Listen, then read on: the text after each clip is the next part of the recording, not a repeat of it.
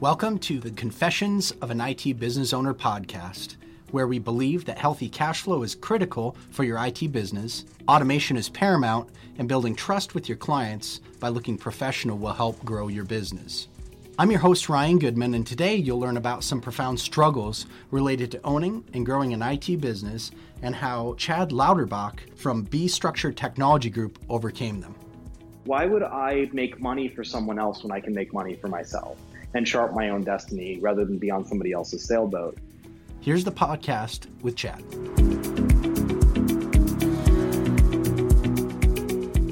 All right. Well, Chad, thank you for jumping on today's podcast excited to uh, learn a little bit more about you, about your business, and some of the successes and, and struggles that you had, and and allow us to share that with the greater community. Definitely, yeah. Thanks for inviting me. You bet. To kick things off, I gave up your first name. I'll uh, I'll have you state your first and last name as well as your company name. Sure. Yeah, it's Chad Lauterbach from Be Structured Technology Group out here in Los Angeles, California. Well, you're warmer than us in tropical Fargo, North Dakota. That's for sure this time of year. Yeah, yeah. Not to speak of the weather for too much, but it's been crazy this week. It's uh, record-breaking heat out here. So by some by multiple digits. So no winter here. That's for sure. Beautiful. So to kick things off in our interview here, I'd love to have you tell us a little bit about your business and some of the passion behind starting it. Sure. Yeah. Well, I'll start with the passion actually, because I think the the root of where people come from and um, you know how they started their business is always an interesting story. So uh, I've always been interested in technology and how things work. Um, I was the kid that was picking apart like the Discman and the radio and like taping stuff from the radio onto cassette tapes and using the camcorder and my parents gave me like an old Yashica camera. So I was like I was always like into figuring out how anything that had technology in it worked. And um, we I was really lucky in that my um, my parents had computers around at a very young age. I was I was born in 1980, uh, so it was kind of pre uh, personal computer era. You know, late 80s, early 90s is when most people kind of started to have computers in the home. Right. But uh, my dad had a computer like an 84 or 5 i think he had this like giant computer and then we had a, a commodore pet computer at home and then so i got to like learn to program in basic on that thing when i was like six and then we, we had the original mac classic and we had an ibm xt so i actually got exposed to both platforms at their very very earliest stage uh, and then we had a we had a very first generation Windows 2.0 and then a Windows 3.0 computer. Uh, so, you know, I feel like it was unusual that my family had those around. They were mostly around for my dad's work, so they weren't play toys per se, but he let me use them. And so I got a lot of exposure to uh, the personal computing age at a really young age, which was great. And I was always really excited and passionate about it. I ended up, you know, doing the things that kids do, building my own systems, gaming, all that kind of stuff as I be, as I got older and just always had a passion for technology. Um, and then I got I got really lucky again in that I got to turn that passion into a career really young. So between uh, junior high and high school, one of my dad's friends uh, was a part owner and president of a life insurance company. So he gave me a summer job in their IT department working on an AS400. And then my after school job, when most people were scooping, most of my peers were scooping ice cream in high school, uh, I worked doing junior admin work, uh, you know, basically help desk and junior admin like installs and stuff at Mayo Clinic in Scottsdale, Arizona. So again, just like total luck because I had some computer skills from a young age, I was able to kind of jump in and actually get paid to do some work at a really young age doing IT stuff. Um, when I was 20, I got my first full time gig and worked uh, for other people for about five years uh, in various capacities at a transportation company and a healthcare company, building IT departments from the ground up from them. So literally going from nothing to 100 and, or 200 employee companies and full server build outs and all that kind of stuff. Wow. And uh, so yeah, it was it was kind of it was kind of crazy. Again, like I I feel like just really lucky with the opportunities that landed on my plate at a young age. So um, you know, having had that experience, I realized, oh, I have a knack for not just doing the work, but actually being able to understand business and being able to take something from like a design and architecture phase all the way down to a build phase, which I still to this day view as one of my kind of like strengths is being able to see something strategically and design and architect it but I still, even to this day, can turn the screwdriver. So I know how to configure a switch on the command line. I know how to work on the operating system. So, and I, I like that I know those things because when I walk in and talk to a talk to a client and consult them, I know I'm not shooting you know crap out there. I know that what I'm designing or telling them, I know can be done all the way down to the configuration level, which I think you don't always find in IT service company owners so yeah, I started to Be Structured in 2007 officially. I incorporated it. I'd been doing it essentially for a year or two before that, and then I've grown it to where it's at today, about 15 employees and um, you know 50 or so customers, and went from you know doing kind of the break fix model 13 years ago to being a managed IT service provider that we are today. So. It's an awesome story. In fact, um, as I was listening to you and in the path not only was it I wouldn't say complete product environment, but you know it was like a saturation. It was all around you. But I don't think there was another option for you actually, which is which is a beautiful thing. And obviously, um, you're very successful in that as well. And it sounded like you had some great mentors.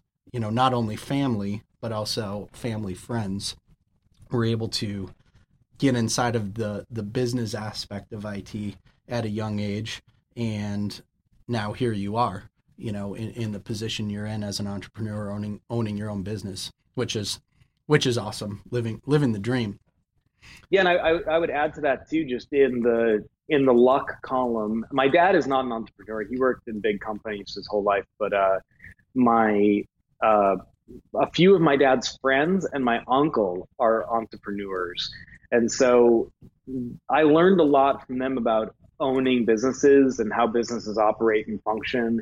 And uh, my uncle is still a mentor of mine. Uh, he's an investor in a different company that I have.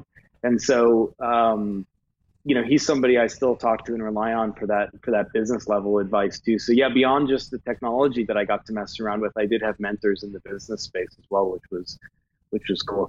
And yeah, on the technology front, like I um I, th- I feel like most people that are successful in technology are a bit autodidactic and you know, I feel the same way. I was my my mom always jokes. Uh, you know, I was teaching my, I, I was staying after school in elementary school, offering to help my teachers with their computers, and I would charge them. So I'd be like, hey, I'll stay after school and help you with your computer for 20 bucks or whatever. And they'd be like, oh, okay, great. And they would pay me. And my mom was like, is that appropriate? And I'm like, I don't know. They give me money and I help them with their stuff. So you're like, it is definitely appropriate. Trust me. exactly. I'm buying the things you don't want to buy. That's right. I'd love to learn, as we've talked about the story growing up around um, IT technology, you know, being the guy to um, take things apart, figure out how it works, and still being very um, knowledgeable of that. And now growing a team. Why don't we talk a little bit more about some of the wins that you celebrated in being the owner of a technology business? So we talked about, you know, employee count, where you're at with um, customers. What are some of those wins along the way that you can clearly call out and say, this was a, a defining moment inside of my business? Yeah, yeah. You know, I struggled the first few years um, to figure out how to get the business off the ground on its legs. So I was doing break fix, and then I was starting to do some retainer contract kind of stuff, and um, I just didn't. I was struggling to find the business model because I was like, well, I know I need to hire another full time person, but especially when you're real small, when you're a one person company, adding a second person is doubling your staff. And, you know, it probably is not quite a doubling in payroll, to be quite frank. So, you know, it's a huge undertaking that first person you hire. So, yeah, I struggled with it a lot in the beginning. And that's where managed services really came into play is that's when I was able to hire my first full-time person. I, I learned I, I, honestly, I wish I could tell you. I do not remember where exactly I heard of the managed services concept or learned about it and of course there were a lot of failures along the way i bought junky PSAs and RMMs at first, trying to understand what I was doing uh, until we landed on some good solutions. But just getting into that model where I was selling people a, a flat fee service um, and an outcome rather than selling hours was a total game changer because it allowed me to feel confident hiring somebody else because I knew when my revenue hit X, I was able to do that. So that gave me the confidence to grow my business and still to this day does. You know, I look at the books and I know product sales or service, you know, uh, one time service sales or setup fees or anything like that. That's all great, but that's got to be icing on the cake. Our managed services and our other types of services sales have to cover our regular expenses, including payroll. And if they don't, I'm not going to feel comfortable hiring somebody. So you know that's that's still a gauge I use today, and has been that's been probably the biggest win in starting this whole journey. Yeah, that's a great win, and it's a great feeling to have monthly recurring, um, covering the base, so to speak, right? And then anything else is additive, and you can monitor growth and regulate growth based on that that single, or at least that being one of the key metrics inside of the business. Absolutely, definitely and not everybody's to that point yet, right? So you're proof that this is a goal that's completely attainable as long as you have enough drive, focus, and, and attention to to the details in the day to day. Yeah, yeah, it definitely is. I, I've talked to you know guys that are trying to get started in the IT services space, and they're oftentimes they are talking about how do you hire your first person and you know, how did you get where you are today and all that? And I always tell them like having some sort of recurring service model is is critical to being able to do it. Um, it's not impossible, I suppose, to have an hourly service model, but I think especially in today's environment, it's going to be really challenging. I, you know, more of the firms these days that are going to be the better paying firms, your financial services industry companies, banks, hmm. um, auto dealers, uh, accounting firms, anything, anything, legal firms, anything that's in that professional services territory, they're expecting to pay a managed service provider a fixed fee. So if you're going in there with hourly, I think people are going to look at you funny. So yeah, you might be able to pick up Joe's Auto Shop um, down on the corner or the convenience store or whatever. But I think you're going to struggle to stay alive with that type of business these days. I think I think media, you know, larger small businesses or professional service companies, I think, are expecting to have a managed service provider. And we find a lot of people in sales these days. Uh, you know, it's interesting. I've been noticing a big change. Up until just a couple of years ago, we would often be times the be at times the first managed service provider in the company, right? So they had a break fix company before of some type, or maybe a retainer contract or a block hour contract. We were the first MSP in there. I'd say more than 50% of my current leads or sales are actually changing from existing MSPs to us. Sure. And that's been a shift I've noticed just in the last few years is people are getting so comfortable and confident in the MSP space, they're actively looking for other MSPs if they're not happy with their current one. So that's been a big shift I've noticed. That's really interesting. As you spun up the business, we had talked that you were building or working as an entrepreneur prior to 2007. Um, you defined 2007 as you know the official start date. What was it like moving into that role in that transition period prior to 2007? Um, were you working full time somewhere else and doing your practice on the side? And at that point of leaving that that nine to five restructure and becoming self employed, what was that like for you taking that step? Yeah, I'll take a quick step back to high school before I jump into my adult life. Um, I had started two smaller companies w- when I was in high school. One was a computer building company, which you know actually built like a system builder. Sure. Which of course back then was popular, and that was a lot of fun. I learned a lot about the tech, and I really enjoyed it at the time.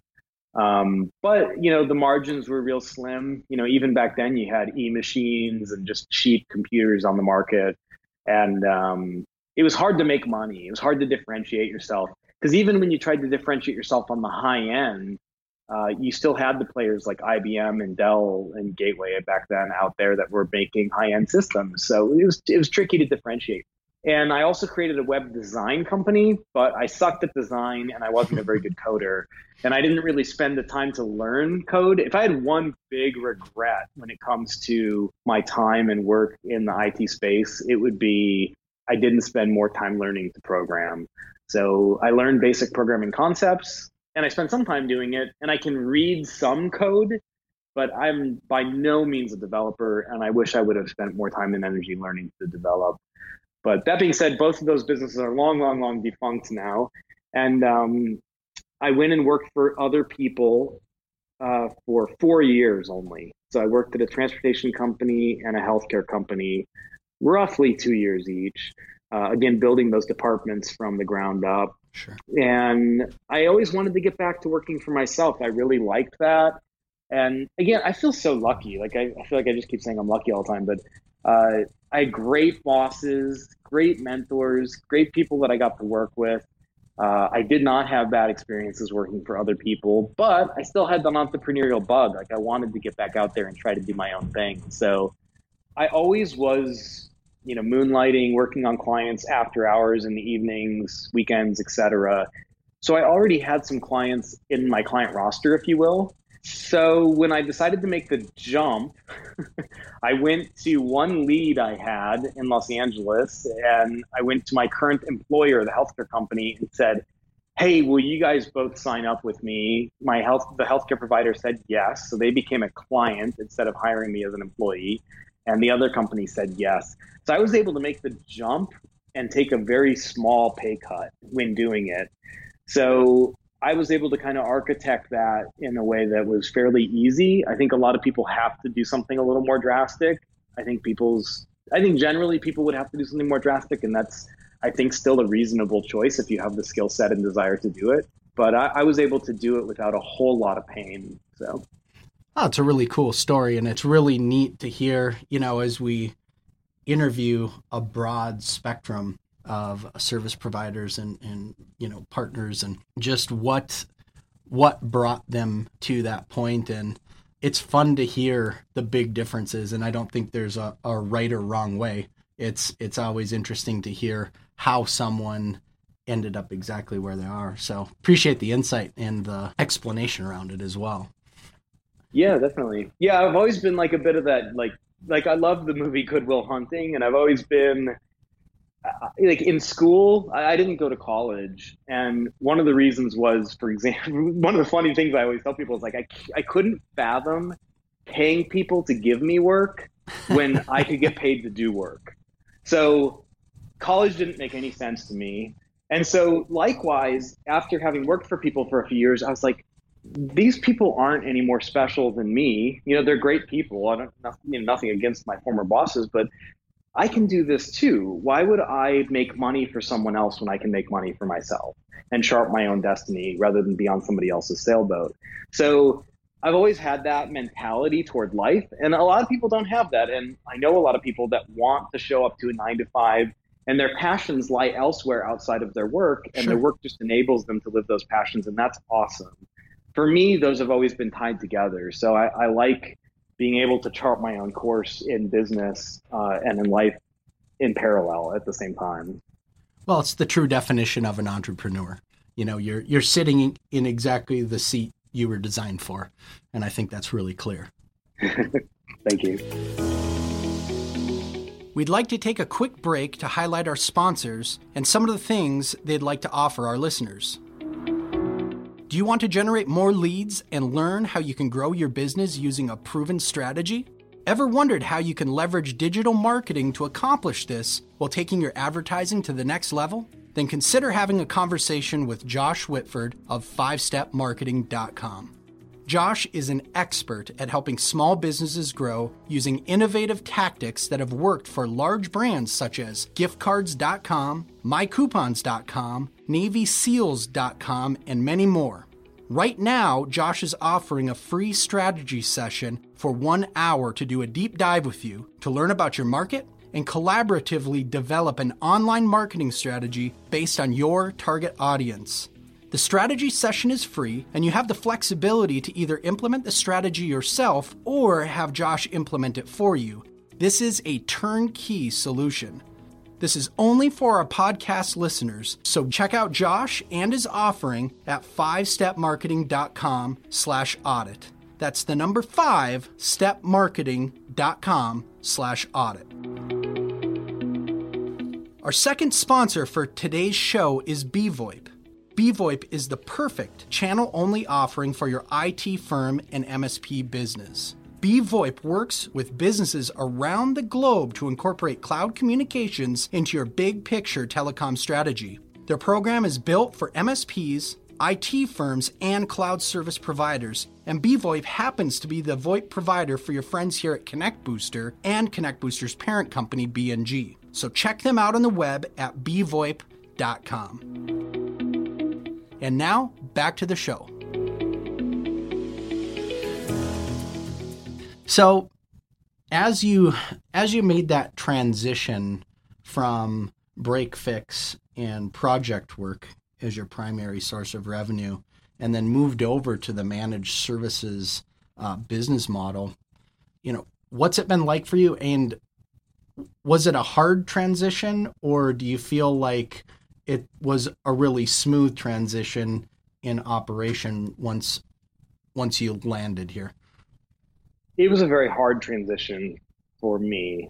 Um, I'm not a natural salesperson, so that's that's one of the weaker areas for me. I've learned to be better at it, uh, but I don't think I'll ever be a killer sales guy. That's just not. Uh, you know, I always believe that people people can excel the most when they work out their best muscles. So somebody that's a naturally good basketball player is going to become an amazing one if they work hard at it. I can become a better salesperson, but because that's not a natural fit for me, I'm never going to become a rock star salesperson.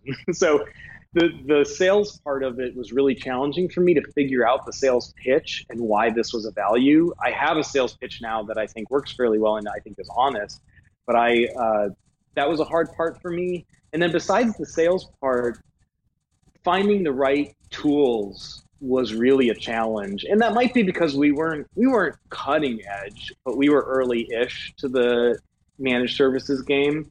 So kaseya was one of the only players in town on the rmm side and it's still a good product. We still use it for some things but the, the monitoring component didn't work that great. The backup component was really bad. There weren't a lot of great managed service provider backup solutions at the time there weren't a lot of great managed AVAM solutions at the time.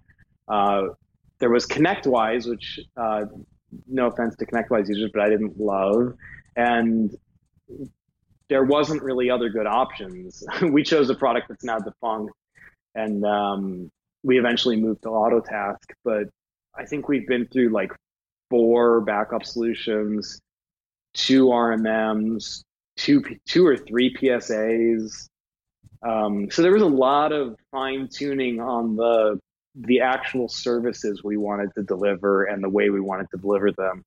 Uh, and I feel good about the solution we have now, but it took a lot of time. So I'd say it was more painful than easy. Sure. Uh, fortunately. And I think you know as you're evaluating those tool sets, and you know, it looks like you had looked at a lot of things and automation, of course, inside of the model is is critical to the success of the business. And you had also mentioned a little bit earlier that managed services as a, as a concept, there wasn't necessarily a definitive point where you said, okay, here's the model. I get it. It was spelled out clear. What about the the process of realizing that model existed and and how did you go about finding the tools to help you automate your business it, you know because it sounds like a fluid progression but i'm guessing there were some you know different points in time where you had something presented to you or you were at a conference and you know you saw some of these different psa tool sets or monitoring tool sets and and um, what were some of those points inside of the business where you realized that automation and moving to that msp model was critical to your business success yeah, I, I wish I could speak to when I learned of the model and started to do research on it. I, I just can't recall the exact point sure. when it came, you know, when it, that came up. But when I started looking at and for tools, you know, the best investment I made was buying Kaseya. there weren't a lot of tools on the market at the time. I think N-able was out there. There weren't that many tools at the time. It's kind of amazing how many there are now. You know, now I could go talk to a newbie that wanted to get started on uh, in the MSP space and be like, okay, here's like the only three PSAs to look at, and here's mm-hmm. like five great RMMs to look at. Go, and they're all they're all pretty good. so pick the one you like. And uh, back then, you know, it was it just wasn't quite like that. And uh, so, like I said, we made some definite mistakes on the ticketing and PSA systems, but I think we got lucky in choosing Kaseya. I think it was a, and it, we we obviously looked at other products carefully, so it wasn't an uneducated decision. But choosing Kaseya and moving forward with them was definitely a first really good step, and it was a scary one because before I could have any managed services revenue, I had to buy a remote management and monitoring product, so I had something to sell. So uh, that was that was a big uh, that was a bigger risk for me than starting the company. so right. the biggest risk I took back then was buying, and, and you know, now you have all these subscription model stuff, right? So you can go to Autotask and get a whole package, PSA, RMM, everything for a relatively low monthly fee. And if you fail, you just go bankrupt and you say, sorry, guys. But, you know, for me, I already had a some, you know, in a business that was, that was established for a few years, I had some revenue and customers, and that was my livelihood at the time. And it was like Kaseya was like, hey, so yeah, for thirty five thousand bucks or whatever the number was, we you can buy Kaseya. And I was like, oh man, that right. is, that's intense. Uh, and they didn't have a friendly, you know, monthly service offering, and so that was a big risk, and it ended up being the right risk, you know. And, and actually, in some ways, I think it there's a small benefit to that that I think is lost in today's world with everything being subscription service is when you plunk down a big chunk of change. You commit to something. And so I was really passionately committed to making it work. And, you know, I think we do this in our regular lives when we buy a car or, you know, buy a house or anytime we make a big investment, right? You know, we, we think about it, buy maybe a stock or something. You know, we we're cognizant of of that being a big investment and we're we're stuck with it for some period of time. Right. Whereas when you sign up for DirecTV, you kind of throw it away tomorrow if the cable company comes with a better offer or what you know when all these monthly services you have like no commitment to them you just don't care so you know you can sign up for x service for um not you know y dollars per month and cancel the next month so you know i think i think i could have gotten squeamish if i had signed up for kaseya for $500 a month and four months in not had a sale, would have been like, oh, let's cancel it. so, you know, having flunked that change down, I'm like, I got to make this work. So it I was really committed. committed to it. Yeah. So, you know, you talk about taking that risk, and and and you're right. People making those decisions today, it's not such a either game time or go home decision anymore. So, what was the point where you felt like, okay, I see momentum from making this decision? And, you know, how did you feel inside of the business? Was that a huge boost in confidence to continue to step forward and look at other tools at that point? Yeah. I mean, it started with I went to my existing time and materials or retainer clients and sold them on managed services. And now I'd have to like, I probably have records of it, but I'd have to look and see. I, I bet more than half for sure. I bet close to 75% of my clients converted. And so that was really exciting. I was like, okay, other people agree and see this model as a functional model. So that was really exciting. And even my clients that were like a little bit skeptical of it, they were like, you know, I'm not totally sure, but I trust you, Chad, and I think you're going to make this work. So I was glad that I had that much clout with some of my clients that they were like, "We'll we'll give it a shot with you and see how it goes." and some of those clients are still with me to this day. So uh, I think it's proved that that the model can function really well over a long period of time. Uh, but certainly, one of the, probably the most exciting thing was those first couple brand new clients I landed that had never been clients before, um, and signed up for managed services deals. So that was really exciting. I will say something that I could teach a, a newer MSP person that I wish I had taught myself that I've only learned honestly in the last few years is I oftentimes short sold myself because you do get um, when you're selling managed services, the sales cycle is long, and you do get objections. It's not a slam dunk sale. You know, if you go in and are like, "Hey, I'm going to charge you 150 bucks to fix your computers. Call me when you want. Here's my card." Everybody's going to take that. so, I mean, even if they don't call you, they're going to take your card and be like, "Oh, okay, we'll keep you in mind. Great, thanks." Right. And you know, um, you know, or if you just had a if you if you did short sell yourself and you were like, yeah, I'll manage all your IT for forty dollars a user a month, and you just lose your shorts on the deal. Well, everybody's going to take you up on that too because you you're selling way under market and you're losing money. Um, so it was hard for me to sell it to force myself to sell at the right price and let deals pass if they weren't good um, or not to revert back. You know, for a number of years, I kept reverting back. When a client was like, oh, I don't want managed services, I'd let them do T&M or I'd let them do a retainer. And it took me a long time to just say, that's all we do. We don't do anything but managed services anymore. We won't sell you anything. And I've had some really lucrative projects come up. People coming to me and say, hey, I have an $80,000 build out project. I'm like, man, we can make 30% margin on that or whatever. And I just got to be like, you know what? That 24 grand in net and gross profit is not worth the disruption to my team and distraction from my primary business goals, which is managed services. And it's only been the last few years I've gotten to that point where I have that level of confidence to say no, thank you. That's a big uh, that's a big turning point in the business as an entrepreneur, saying no to money to follow a proven model and continue down that path. Yeah, yeah, and I've seen I've seen a couple. Um, the, the MSP space. One of the things I really like about it is it's real friendly uh, you, you, know, you think a lot of business, a lot of business spaces are real competitive or cutthroat, but I know a lot of my competitors. I know the owners, and um, you know, one of the guys I'm thinking of right now won't mention his name or his company name, but uh, he's uh, he's roughly my age, and he's grown faster than me. And I actually attribute his more successful growth almost directly to him saying no to everything that's not high margin managed services. Like he learned that lesson earlier than me. And he was able to grow faster than me, I think, because of his commitment to that. You know, I remember having a conversation with him quite a few years ago about it. And he's like, I won't do anything but that. So, yeah. Now, you led me perfectly into my next question, um, which was if you could talk to your younger self after seeing mm-hmm. what you've accomplished today, um, you know, what would you say? What wisdom would you impart to your younger self? And I think uh, you talked a lot about that with you oftentimes sold yourself short early on. Is there is there anything else that you would tell your younger self?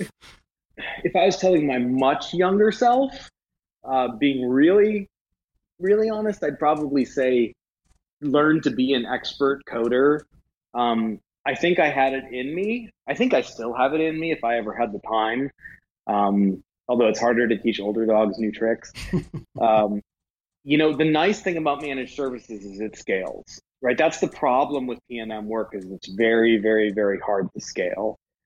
Um, it's not impossible. I mean, of course, there's T&M shops that have scaled, but very tricky. But you know, nothing scales better than software or digital assets. So, you know, if I could have created a tool for the managed services space, I already knew I, I already knew IT and computer systems. If I could have created a tool for IT people, you know that would have been a totally different way to scale my knowledge and create a business but i know that's not specifically what you're asking if, if you were to if you were to if i was to talk to my younger self that was already committed to it service and managed services um, or the person i guess committed to it services but not sure about managed services i would say figure out a way to get more confident faster i think that's one of the things that and maybe this is unique to me because i started so young um, you know i it's hard for me at 24 years old to walk in a room of older men and women that are on the executive team of some company and tell them how amazing my company's IT services are. I felt that, you know, I felt that kind of weight of these experienced people and me being less experienced. And I kind of lacked the confidence that took a while to build. I think there's probably I, I think now I know that there's ways to learn to build that. Like I could have joined the Chamber of Commerce. I could have taken public speaking classes. I could have taken debate classes. I could have done things to gain confidence that don't require getting the experience in boardrooms. right. so, I, you know, looking back, that would have been a critical skill I would have learned. That's a soft skill. And I think the other skill that I would have learned would have been um, committing to making money. I think because I, I, tend to be a generous guy. Like I like to give to nonprofit organizations. I like both my time and money. I like to be generous with my employees. I like giving gifts to people, friends and family. And that's great. but later in life, I realized what allows me to be generous is by doing good business and making money. And uh, it's not bad to make money. And I know that might sound silly, but I, I gave too much away right. in short selling myself again. This goes kind of back to the early conversation. that I just gave too much away. I sold too cheap. I didn't stick to my guns. I didn't sell the high margin managed services I needed to sell. And what I realize now too is it wasn't only me doing a disservice to myself. I did a disservice to our customers and our employees, which sounds strange because you'd be like, well, your customers got a better deal because they paid less. That's not actually true. And this is part of why I've been able to gain confidence in selling higher higher margin managed services is when you sell lower margin services, you stress your team more you, you stretch them thinner, you stretch your systems thinner, mm-hmm. and you don't provide the same outcomes and the same quality those people are expecting for the price. Right. So, you know, you're you're selling you're selling that level of managed services, whatever that level is for you, no matter what you're charging. So the key the key is charging enough to deliver it.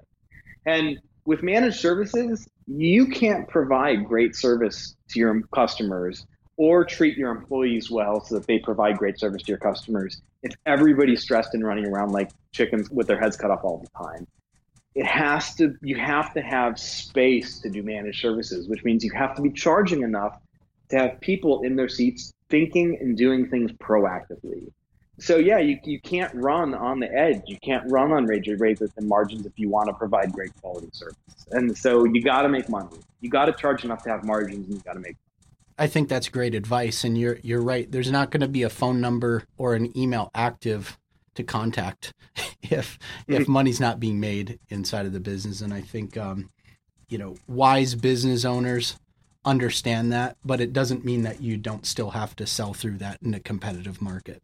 Yeah, yeah, definitely. Um, and and you really nailed again on the last question I have is as we wrap up here.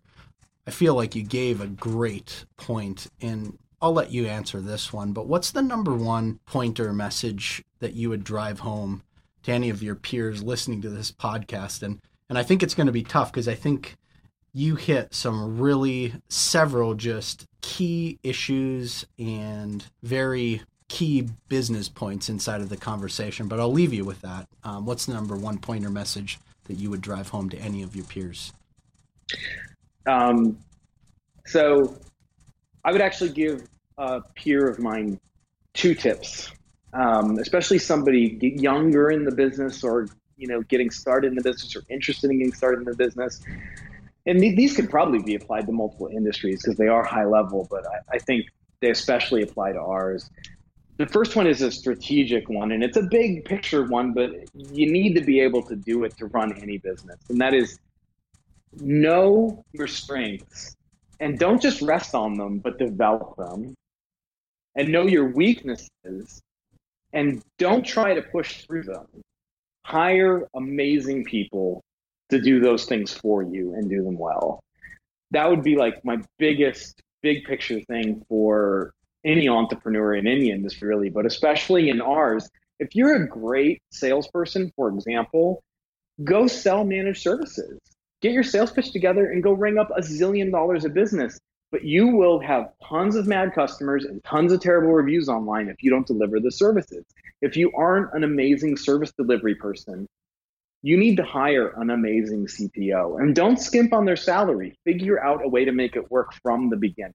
Hire the right person to start and build on them. If you need to give them equity, if that's your thing, give them equity. If you need to build some sort of long term vesting schedule or whatever, like do what you have to do to get the people underneath you committed to helping you build the company and just find those really really good people that want to partner with you to do that on to, with your weaknesses and then develop your strengths don't just say like i'm a great sales guy i can bring up as much business as i want actively work to develop that stuff read sales books, you know, figure out how you're going to develop your website and your SEO and SEM and your marketing and all that kind of stuff. You know, you have to work at your strengths to be good.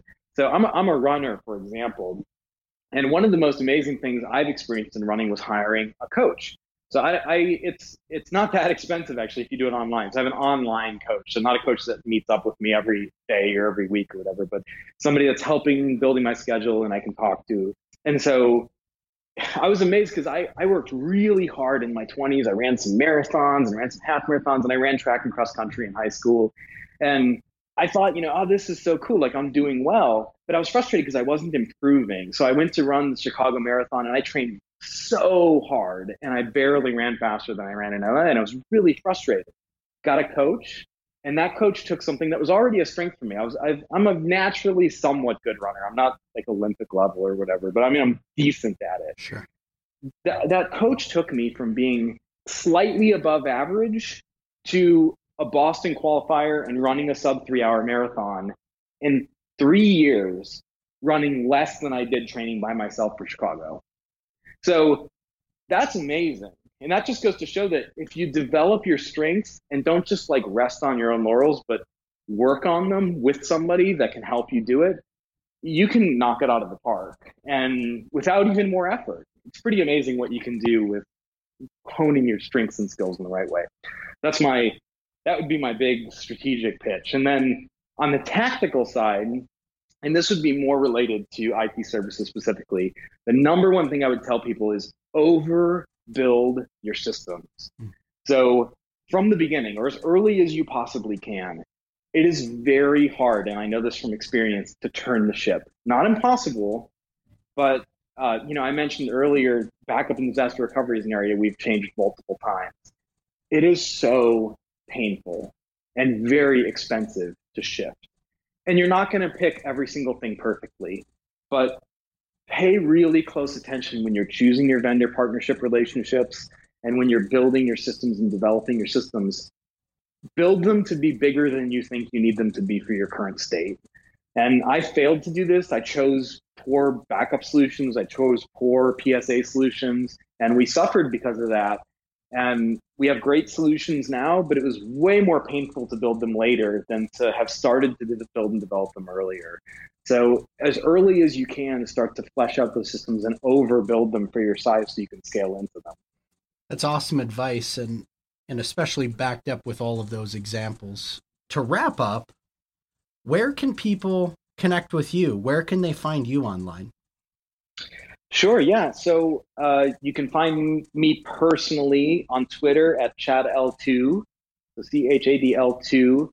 I also have that Instagram handle, although I don't use it very often. Um, you can find Be Structured at Be Structured. That's the Twitter handle, or bestructured.com. And that's B E S T R U C T U R E D.com. So it's not just the B, it's B E structured.com. Or you can Google Be Structured Technology Group and we come up.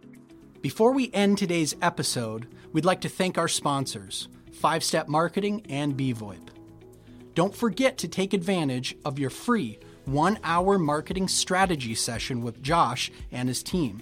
That link again is 5stepmarketing.com slash audit. That's the number five, 5stepmarketing.com slash audit. And check out BVoIP if you're looking to improve your telecom strategy. You can find BVoIP online at bvoip.com. Chad, it was a pleasure. I want to thank you for joining us and, and spending the time with us today and sharing your wisdom with us, uh, not only how you started, but, but how you've become successful and, and sharing some of those struggles and, and successes with us and, and that advice. Yeah, that was great. Have a good one. Thanks again for joining us today on the Confessions of an IT Business Owner podcast, where we believe that healthy cash flow is critical for your IT business, automation is paramount, and building trust with your clients by looking professional will help you grow your business. A special thanks again to Chad Lauterbach from Be Structured Technology Group. Be Structured Technology Group can be found online at bestructured.com And to download the full podcast or listen to some of our previous episodes online, check us out at connectbooster.com slash podcast. Thanks again for joining us today on the Confessions of an IT Business Owner podcast. We'll talk to you soon.